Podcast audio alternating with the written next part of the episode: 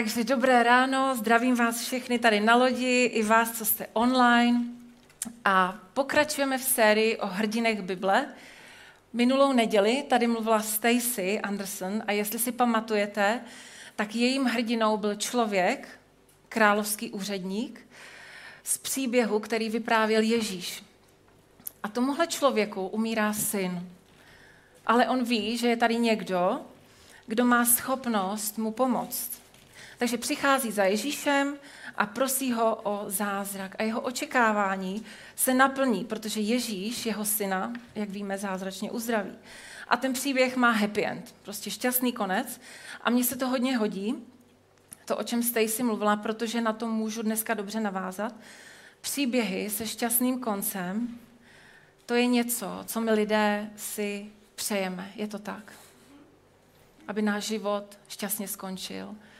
Aby každá situace, kterou procházíme, šťastně skončila. Je to něco, co uvnitř sebe očekáváme a tak nějak doufáme, že všechno nějak nakonec dobře dopadne. A my křesťani někdy ještě o to víc můžeme mít to přesvědčení a víru ve šťastný konec. Teď přece Bůh je dobrý. A chce pro mě a moje blízké to nejlepší, nebo snad ne. A ujišťují nás o tom podobné příběhy, jako třeba ten, co vyprávěla Stacy, o tom královském úředníkovi. A takových příběhů v Bibli samozřejmě najdeme mnohem víc.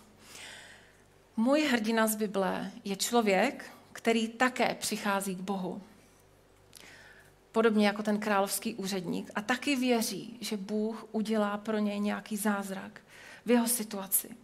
Očekává na něj. Na rozdíl od příběhu toho královského úředníka, ale ten zázrak nikdy nepřijde. A to, za co se modlil, se nikdy v jeho životě nestane. Není to příběh, kde na konci přijde ten happy end, jak bychom si přáli. Ale je to možná příběh podobný tomu, který každý z nás prožíváme ve svém životě, protože upřímně mají naše příběhy vždycky happy end vždycky šťastný konec. Možná si ztratil práci, snažíš se, roky hledáš nějakou dobrou práci a vždycky musíš vzít jenom takovou, která, ve který si připadáš jako loser, která neodpovídá tomu, co bys chtěl, tomu, co bys třeba, co třeba vystudoval, nebo jaký máš očekávání. Nebo ti možná bude 30, 40, 50, možná víc a pořád na tvoji ruce chybí snubní prsten. Možná se už roky se svým manželem pokoušíte o to, abyste mohli mít děti. Všichni vaši kamarádi mají děti, i víc, než by si přáli někteří, a nebo jejich děti dokonce začínají mít děti. A vy stále na svůj zázrak čekáte. Možná ti byla diagnostikovaná nějaká nevyléčitelná nemoc se kterou víš, že budeš muset žít do konce svého života a na kterou dosud není lék. A že v lepším případě budeš žít několik let, v horším případě čeká několik měsíců života.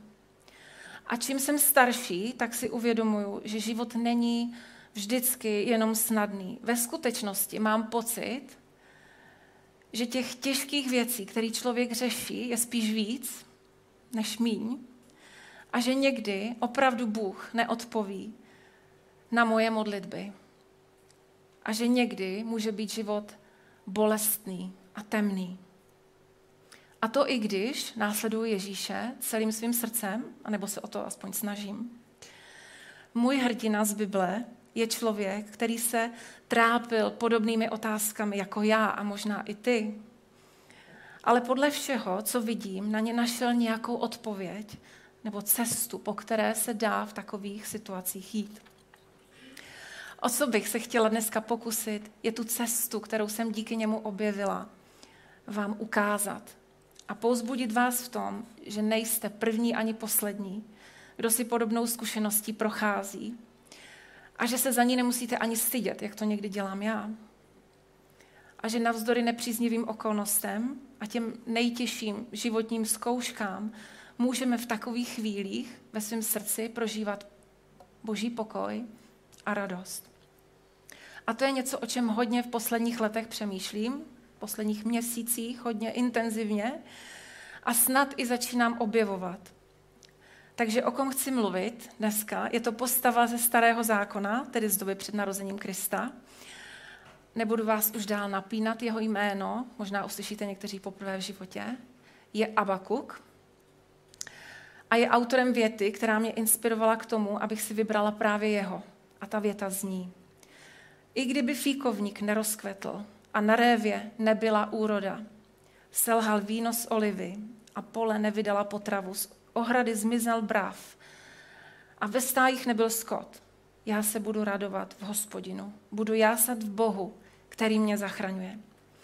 Je to věta, která se píše na konci úplně té poslední, třetí kapitoly jeho knihy, stejnomené knihy, Abakuk. A když si přečtete tenhle verš, jo, i kdyby se stalo cokoliv, tak já se budu radovat v Bohu. Co vás, co, co při tom cítíte, co vás napadá? Já když se upřímně, uh, na první pohled, na první pohled, co mě napadá, jo, to přece dává smysl, jsme křesťani, že jo, takže ať se děje cokoliv, Bůh je se mnou, já jsem v pohodě. Ale upřímně, doopravdy upřímně, skutečně jsme schopni říct, každý z nás, Bože, i kdyby se stalo cokoliv, a teď si tam dosaďte to, to čeho se bojíte, kdyby se naplnili ty nejhorší možné scénáře v mém životě, nebo v životě těch, kteří jsou mi nejdražší, což je ještě někdy mnohem horší představa. Pokud máte děti, tak určitě mi rozumíte. Nevezme mi to moji radost, a budu ti, Bože, pořád důvěřovat, budu tě pořád následovat, budu pořád cítit pokoj ve svém srdci. Je to vůbec možný? A abych byla upřímná, tak já musím říct, že pro mě to je hodně těžký. Prožívat radost, prožívat pokoj, když mám nějaké starosti. Nevím, jak to máte vy ale mně stačí jedna sms stačí mě jedna negativní zpráva, jedna, jedna špatná zpráva třeba od lékaře nebo jeden rozhovor. A okamžitě cítím, jako kdyby na mě spadl nějaký balvan a přepadne mě úzkost, smutek, strach, prostě jedním slovem, nějaké starosti. A starosti mají jednu úžasnou schopnost, samozřejmě myšleno ironicky, že vás připraví o veškerý váš pokoj, ve vašem srdci a ve vaší mysli. A zjistila jsem z průzkumu sebe sama, že současně s tím, že odchází můj pokoj, tak mizí i moje radost. Nedokážu se radovat, nedokážu se smát, nedokážu být šťastná. Takže pro mě platí rovnice, kterou napíšu, že negativní okolnosti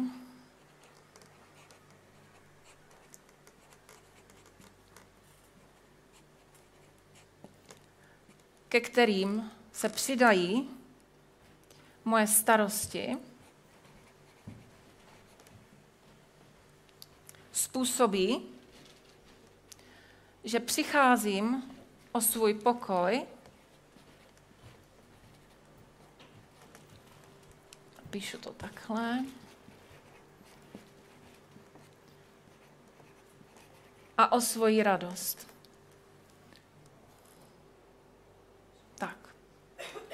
Je to špatně vidět.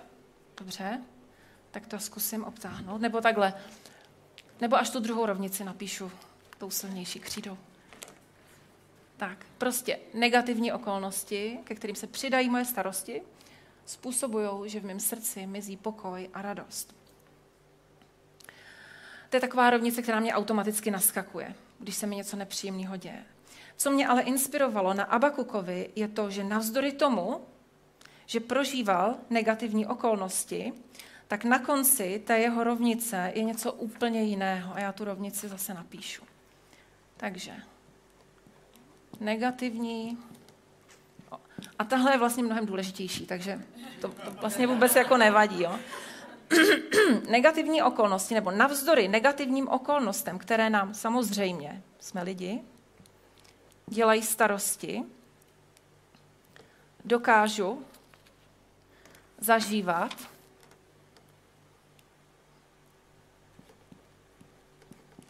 pokoj a radost. Jedna důležitá věc v Bohu. Tak. Dobře.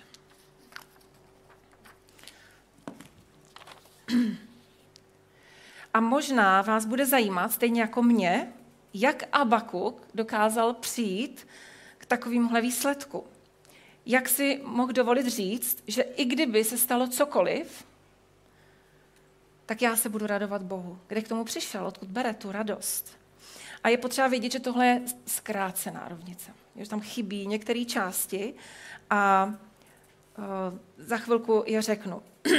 Než se blíž podíváme na jeho příběh, tak něco málo o tom, kdo to vlastně ten Abakuk byl. Takže Abakuk je starozákonní prorok.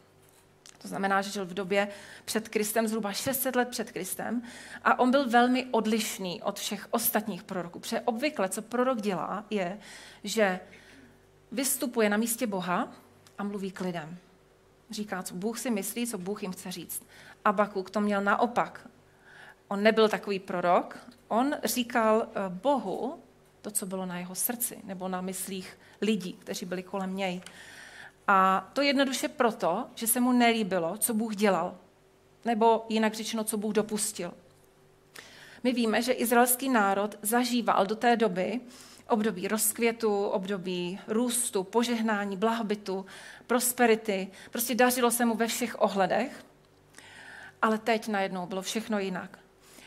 Pojďme se podívat na úplný začátek toho Abakukova příběhu do první kapitoly. Jak jsem říkala, jsou tam tři kapitoly a my si je všechny projdeme kde začíná jeho rozhovor s Bohem. A jeho rozhovor s Bohem začíná tím, že se obrací na Boha a stěžuje si mu. A nakonec mu pokládá otázku, kterou, eh, ve které se možná poznáš, kterou i my 26 století později klademe Bohu. A to je, Bože, proč? Takže pojďme si přečíst druhý a třetí verš z první kapitoly kde Abakuk reaguje na tu situaci. Jak dlouho mám hospodine volat a ty neslyšíš? Křičím k tobě násilí a to nezachráníš. A ty nezachráníš. Proč mě necháváš vidět neštěstí? Proč bezprávě jen přihlížíš a tak dále a tak dále. Prostě si tam stěžuje Bohu, obrací se na ní, ptá se ho, proč se v izraelském národě, v mém národě, který miluju, dějou takovéhle věci. Vždyť to bylo vždycky jinak, Bože. Jak je možný, pane, že tohle dopouštíš?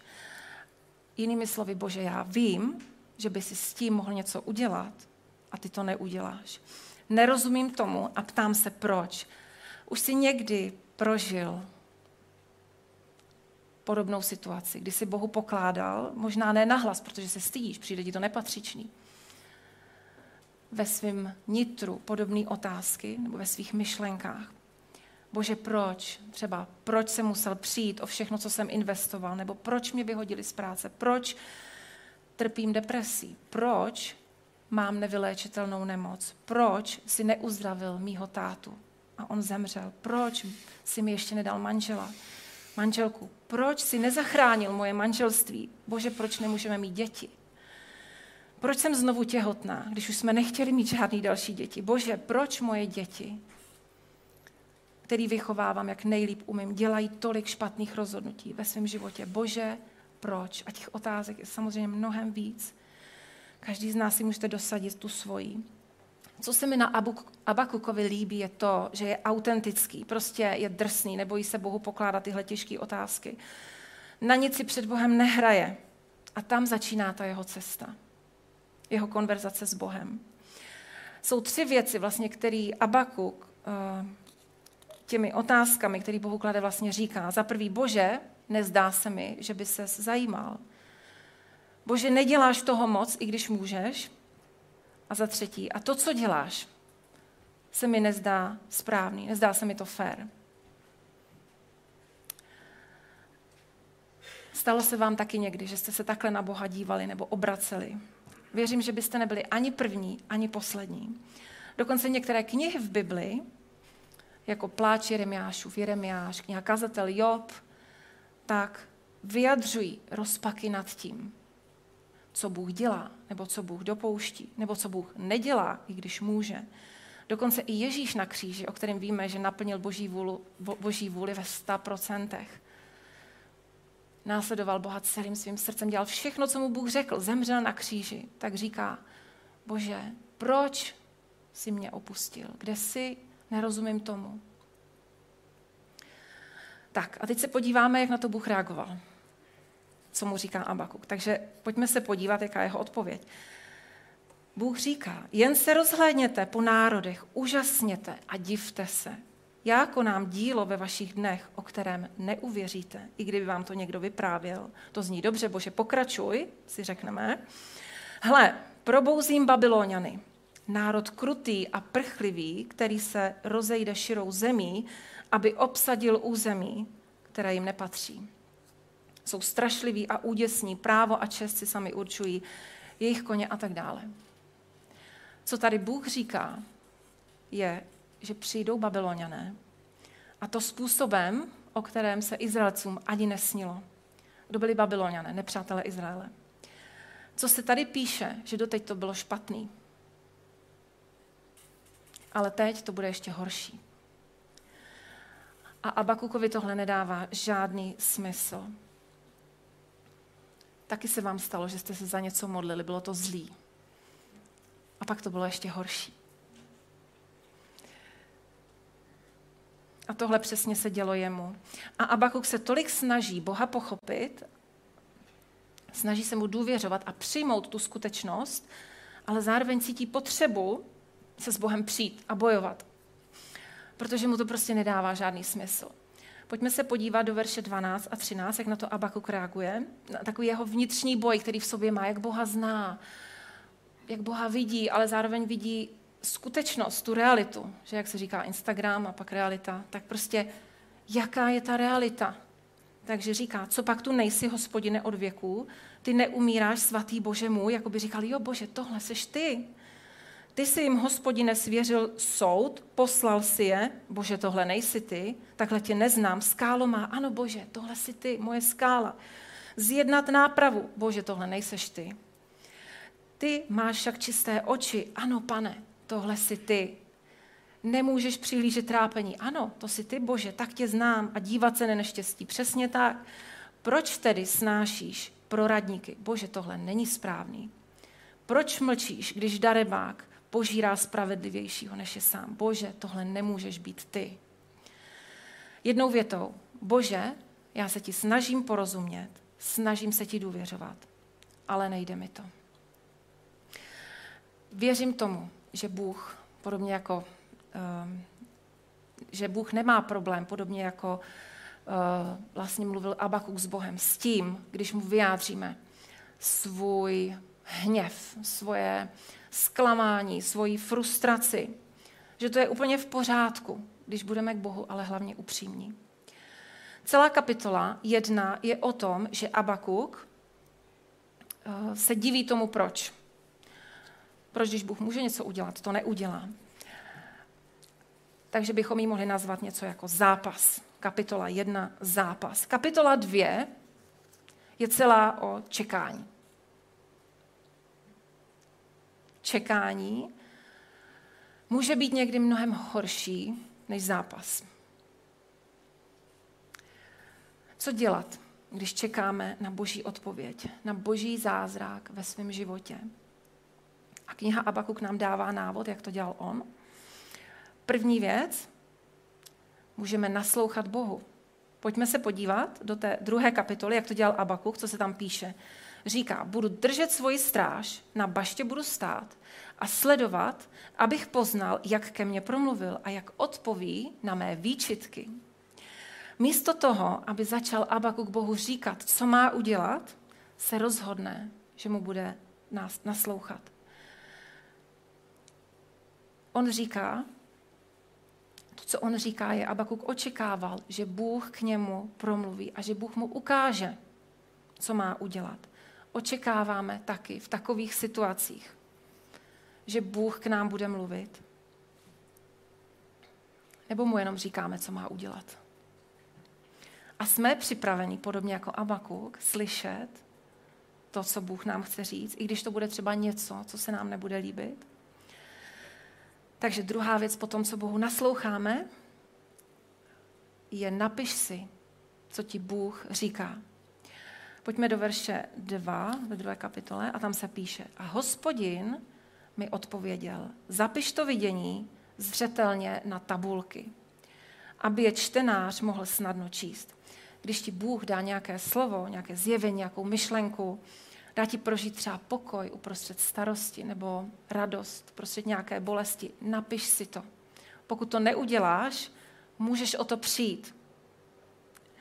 Připomínej si to, vracej se k tomu, opakuj si to ve svojí mysli a nedovol, abys o to přišel. Takže to byla ta druhá věc. A třetí věc je, vyčkávej. Vyčkávej na svůj zázrak. A tohle je asi nejtěžší část toho všeho. Nejspíš každý z nás na něco čekáme. Není nikdo, kdo by na nic nečekal, kdo by za něco nebojoval ve svém životě, za nějaký zázrak. Bože, uzdravím se někdy. Získám práci, někdy získám práci, Bože, po který tolik toužím. Bože, vdám se někdy. Budu mít někdy děti. Budou moje děti následovat Ježíše, jako já. A vyhlížíme ten svůj zázrak. A pak přichází verš 3, jeden z mých oblíbených. To vidění ukazuje k době určené, svědčí o konci a neklame. Vyčkávej na něj, bude-li otálet, přijde totiž jistě a neopozdí se. Bude-li otálet, co to znamená? I když to bude trvat dlouho, čekej na to. Jeden překlad říká, i když se to zdá všechno pomalé, nezoufejte, jenom buďte trpěliví. Pokud někdy boží odpověď, boží zázrak nepřichází, neznamená to vždycky, že Bůh to jednoho dne neudělá. Bible říká, vyčkávej, vyčkávej na svůj zázrak. A pak přichází verš 4 a někteří teologové říkají, že to je nejdůležitější verš v celé knize Abakuk. A ten říká, spravedlivý však bude žít díky své věrnosti. Možná vám to připomíná jiný verš z Nového zákona, z listu Židům. Spravedlivý bude žít z víry. To je vlastně citace toho starozákonního verše z Abakuka. A to, co nám tady Abakuk chce říct, je to, že nemáme žít podle toho, co vidíme. Jaká je ta situace právě v tu danou chvíli, jaké jsou ty naše okolnosti, co nám říkají naše zkušenosti, naše okolnosti nebo náš strach. Naše víra v Boha je to, co má určovat směr našeho života. Spravedlivý bude žít z víry. Abakuk je tedy zoufalý, je zmatený, naštvaný, zlomený, zrazený. Ptá se Boha, Bože, proč? ale zároveň mu naslouchá, zapisuje si, co mu říká a vyčkává. A pak říká ve verši 20, jako kdyby měl potřebu sám si to zdůraznit pro sebe, hospodin je ale ve svém svatém chrámě, ať před ním zmlkne celá zem. Jinými slovy, i když svůj zázrak, Bože, ještě nevidím, i když to všechno tak moc bolí, připomínám si, že ty, Bože, jsi pořád ve svém svatém chrámě. Ty, Bože, jsi pořád na trůnu. Ty jsi pořád Bůh, ty jsi pořád se mnou, ty jsi věrný. A věřím tomu, že všechno máš pod kontrolou a všechno napomáhá k dobrému těm, kdo tě milují. Takže kapitola jedna. Zápas s Bohem. Bože, nesouhlasím s tím, co děláš. Jsem zmatený, bojím se, nerozumím ti. Kapitola dvě. Čekání. Bože, mluv ke mně, já ti chci porozumět, protože vím, že ty jsi pořád Bůh, ty jsi dobrý a máš všechno pod kontrolou. Ty jsi na trůnu. A kapitola 3, tu jsem nazvala Spočinutí v Bohu navzdory okolnostem, navzdory negativním okolnostem. A to je ta otázka. To je to, na co hledám dneska odpověď. Jak se to dělá? Jak se tam dostaneme? Je vůbec možné zažívat pokoj uprostřed bolesti, uprostřed strachu, který někdy prožíváme? A to, co tady vidíme v té třetí kapitole, je, že jako další krok se Abakuk rozhoduje po tom, co s Bohem zápasí, po tom, co na něj očekává, bude dělat jednu věc. A to je, že bude Boha chválit. A to ještě předtím, než Bůh pro něj cokoliv udělá. Jak je možné, že toho byl Abakuk schopný chválit Boha uprostřed bolesti, uprostřed strachu? když se podíváme na ty další verše, tak se to tam, tak se to tam dá objevit. Abakuk totiž chválí Boha ne za to, že pro něj něco udělal. Že pro něj udělal to, za co se modlil. To, co chtěl. Ale Abakuk chválí Boha za to, kým Bůh je. A jak ho zná z minulosti. Jaký Bůh má charakter. Za jeho lásku, za jeho dobrotu, za jeho věrnost. Pojďme se na to podívat. Jedná se o zpívanou modlitbu, tady o chválu ve, ehm, v té třetí kapitole. Slyšel jsem, hospodine, tvoji zvěst. Před tvým dílem stojím s úžasem. Oživ je, hospodine, znovu po letech. Po všech těch letech je znovu zjev. Na slitování se v té vřavě rozpomeň. A během toho, co Abakuk Boha takhle chválí, tak dělá současně dvě věci. Připomíná si, co Bůh udělal. Říká, z Témanu přichází Bůh, svatý přichází z hory Páranu. Jeho sláva halí nebesa, země a tak dále. Když se tady mluví o Témanu, o Páranu, tak pro někoho z nás to můžou být bezvýznamná místa. I pro mě do nedávna, jsem nevěděla, co to je. Ale zjistila jsem, že tahle dvě místa jsou místa, kam Bůh vyvedl krátce potom, co je vyvedl z Izraele, ten národ Izraelců, kam je přivedl, aby je ochránil. A pro Abakuka to mělo velký význam. Bože, už jako tehdy si nás zachránil, už jako tehdy si nás vyvedl z otroctví, provedl rudým mořem, ty si našel pro nás úkryt, ty si našel pro nás cestu. A zdůrazňuje jeho věrnost, připomíná si jeho věrnost. A to dělá i ve verši 4, 5 a 6. Když čekáš, připomínej si boží věrnost. Co pro tebe Bůh udělal? Připomínej si to v takových chvílích. A druhou věc, co můžeme dělat, když Boha chválíme, přijímat ty okolnosti, ve kterých jsme a věřit, že Bůh je věrný. Někdy totiž máme v takových chvílích, kdy je to těžké tendenci si říct, já to prostě nějak přežiju. Prostě nějak to přečkám, nějak to přetrpím. To je jedna věc. Ale tohle nedělal Abakuk. A nedělal ani to, že by ignoroval ty okolnosti, že by je popíral, že by dělal, že neexistují. On je přijímal. Ve skutečnosti jeho jméno znamená obejmout a zápasit. Obě dvě věci zároveň. On v jednu chvíli s Bohem zápasí, ale v druhou chvíli vlastně přijímá, objímá ty okolnosti, objímá Boha v té situaci. A v podstatě říká, bože, je pro mě strašný vidět, co se děje, že přijde cizí národ a zničí všechno, co miluju. Ale já to přijímám a já ti důvěřuji, i když tomu nerozumím. I když s tím nesouhlasím. A někdy Bůh pro nás udělá zázrak. Jako třeba pro toho královského úředníka, o kterém minulou neděli mluvila Stacy. Ježíš uzdravil toho syna a ten, ten příběh měl šťastný konec. Ale někdy ten náš zázrak nikdy nepřijde. A Abakuk se ocitl v té situaci. Pokud tvůj zázrak přijde, děkuj Bohu za to. Užívej si to. Ale pokud ne a stane se to nejhorší, co si dokážeme představit, pojďme se podívat, co udělal Abakuk a co řekl. Je to ten stejný verš, kterým jsem začala. I kdyby nerozkvetl fíkovník a hrozny na vinicích nebyly, i kdyby zklamala plodnost olivy a pole nedala co jíst, i kdyby zmizely ovce z ohrady a dobytek zmizel ze stájí, já se však v hospodinu budu veselit. Budu šťastný v Bohu, svém zachránci. Mou silou je můj pán, hospodin. On dává mi nohám hbytoslaní, vodí mě na výšiny. Jinými slovy, i když se modlím, a stále nemám odpověď. I když jsem ztratil něco nebo někoho, kdo pro mě byl tak cený. Nerozumím tomu, Bože. Tak přesto se chci a budu radovat v tobě. Budu šťastný v Bohu, svém zachránci. Kde ale Abakuk vzal tuhle radost, jak, jak, jako jedna věc je říct, jo, budu se radovat v Bohu, ale druhá věc je, jestli to tak opravdu dokážeme, jestli tak opravdu je.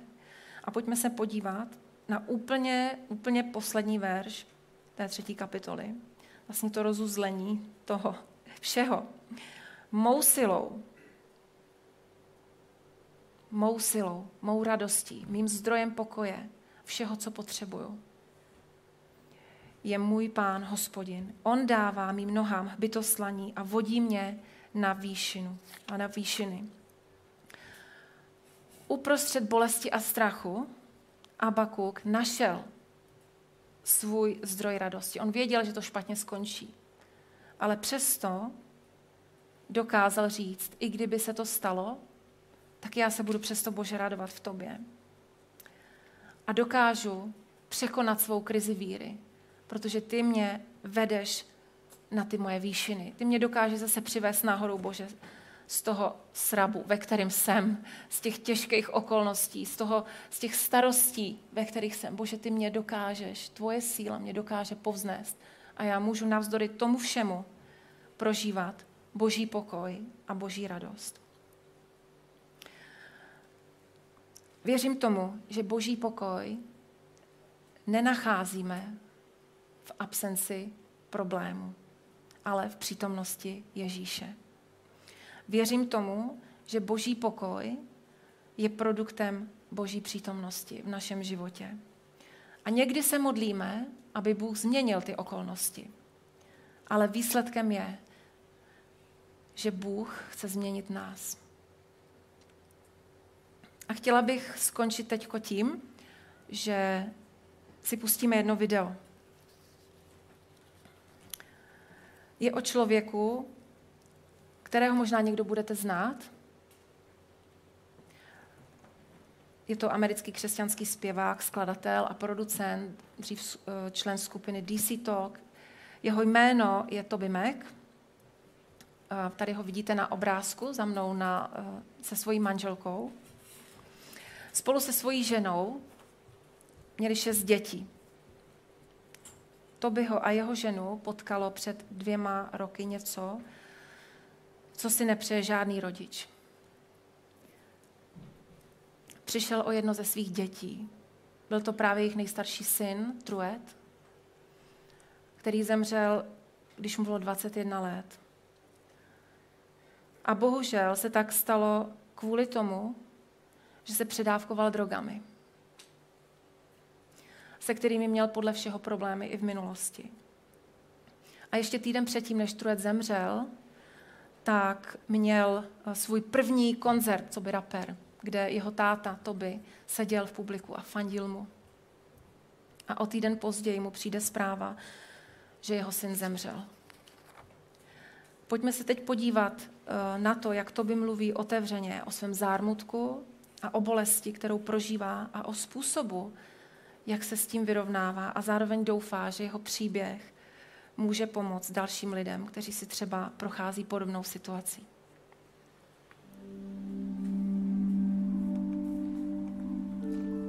To me, um, grief comes in waves. It's some days it hits you really hard, and other days it's um, I can't say it's ever stayed off of me, but I can say that it's um, it's given me it hasn't beat me up some days let's put it like that. So it, it, it, comes in waves and you know the truth is i didn't know grief really. I just felt like everything was beautiful and perfect until the last few years and then when i lost truett or when we lost truett everything changed and i met grief in the fiercest way.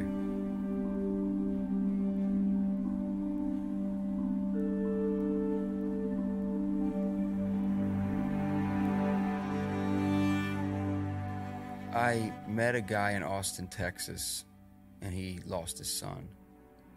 And it was before I lost Truett. I actually was playing Austin, and he was a guy I'd never met that said I could come play his golf course with him when I went and played with him, he told me he lost his son, and he told me all about a car accident. It was really interesting. He told me a few things that that were like preparing me, kind of. And I'm not trying to overthink this thing, but you know, he told me that when you go through something hard and you you you have to grab onto something you can trust. And his thing was grab on, grab onto a promise of God. This he told me after, because he called me. He said, You're going to want to grab onto a promise of God. And he goes, But just make sure you grab onto something God really promised us. Because we're in the, when we're in the darkest valley, we might grab onto something that God never promised us at all. He said, Make sure, you know, God, you might grab onto something like, I shouldn't be facing loss, or God's good and He shouldn't, this shouldn't happen to me on earth. But he said that's not promises of God. God didn't promise us we wouldn't face loss. He goes, God promised us that he would never leave us or forsake us. That's what he promised us. So God doesn't always take away the cold. He promises that he'll be right there in it with us. That's what I held on to. And I found him there, or he found me there. Um, I think there were I started to learn to laugh even in the first week a little bit, but not laugh as deeply. You know, I don't know if I'll ever laugh as deeply. I don't know if I'll ever smile as big. Uh, but I can smile. And I can laugh. I don't know if it'll ever be until eternity, if it will ever be fully. Uh, I don't think I I spoke about eternity before, but I I never really like thought about it deeply, like deeply, because I didn't need to. You know, I, I always trusted God. I always walked with God. It's not a question of that, but it was like that to deeply think about it uh, but now I do because I imagine the ones I love that we've lost there. And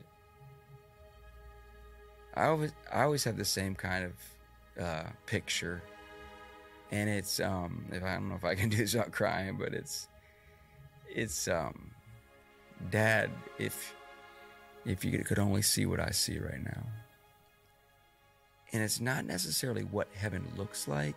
It's how this thing all works. Like, how. I don't know. I, am reluctant to say some things, but how leaving this earth early isn't necessarily a ripoff. Like it's no, you don't understand yet, Dad. You don't you don't get it. You don't get it at all. That's what I see in here.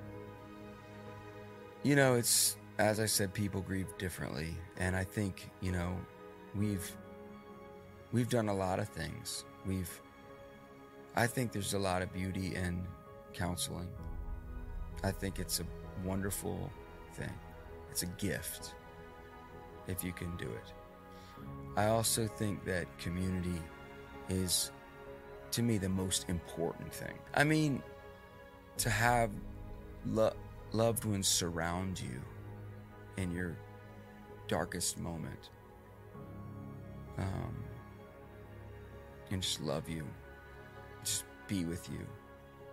And then even the distant, you know, the people that are a little more distant, the people that have listened to my music, the way I, the way I was prayed for, the way my family was prayed for, the way people loved us through social media posts,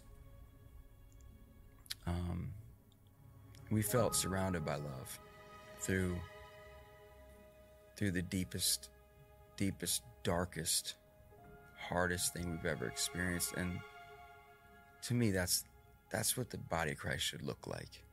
So through what I've experienced and the grief I've experienced and the, what I've walked through, the raging storm, the deepest valley. I, I just feel like um, I didn't know God stayed close in those times, but I've learned that He does. I really have.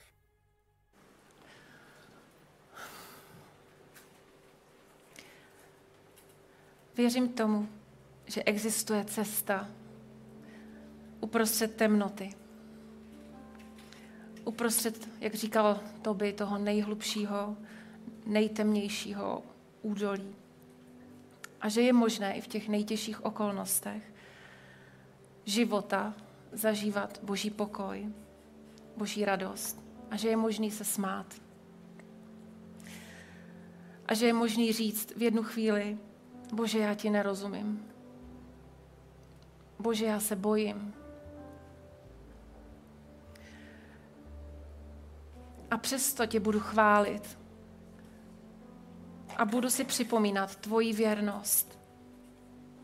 A budu ti důvěřovat.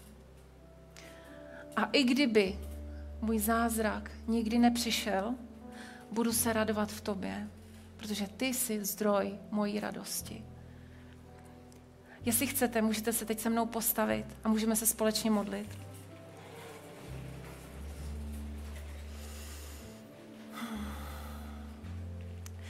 Drahý Bože,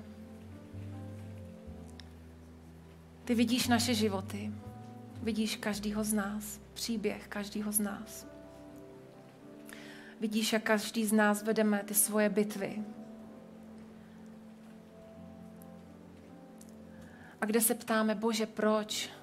Proč se to děje? Proč se to stalo? Proč už se to nedá nikdy změnit? A kde ti nerozumíme? Proč si to dopustil? Proč si to udělal? Proč si něco neudělal? Pomoz nám si připomenout,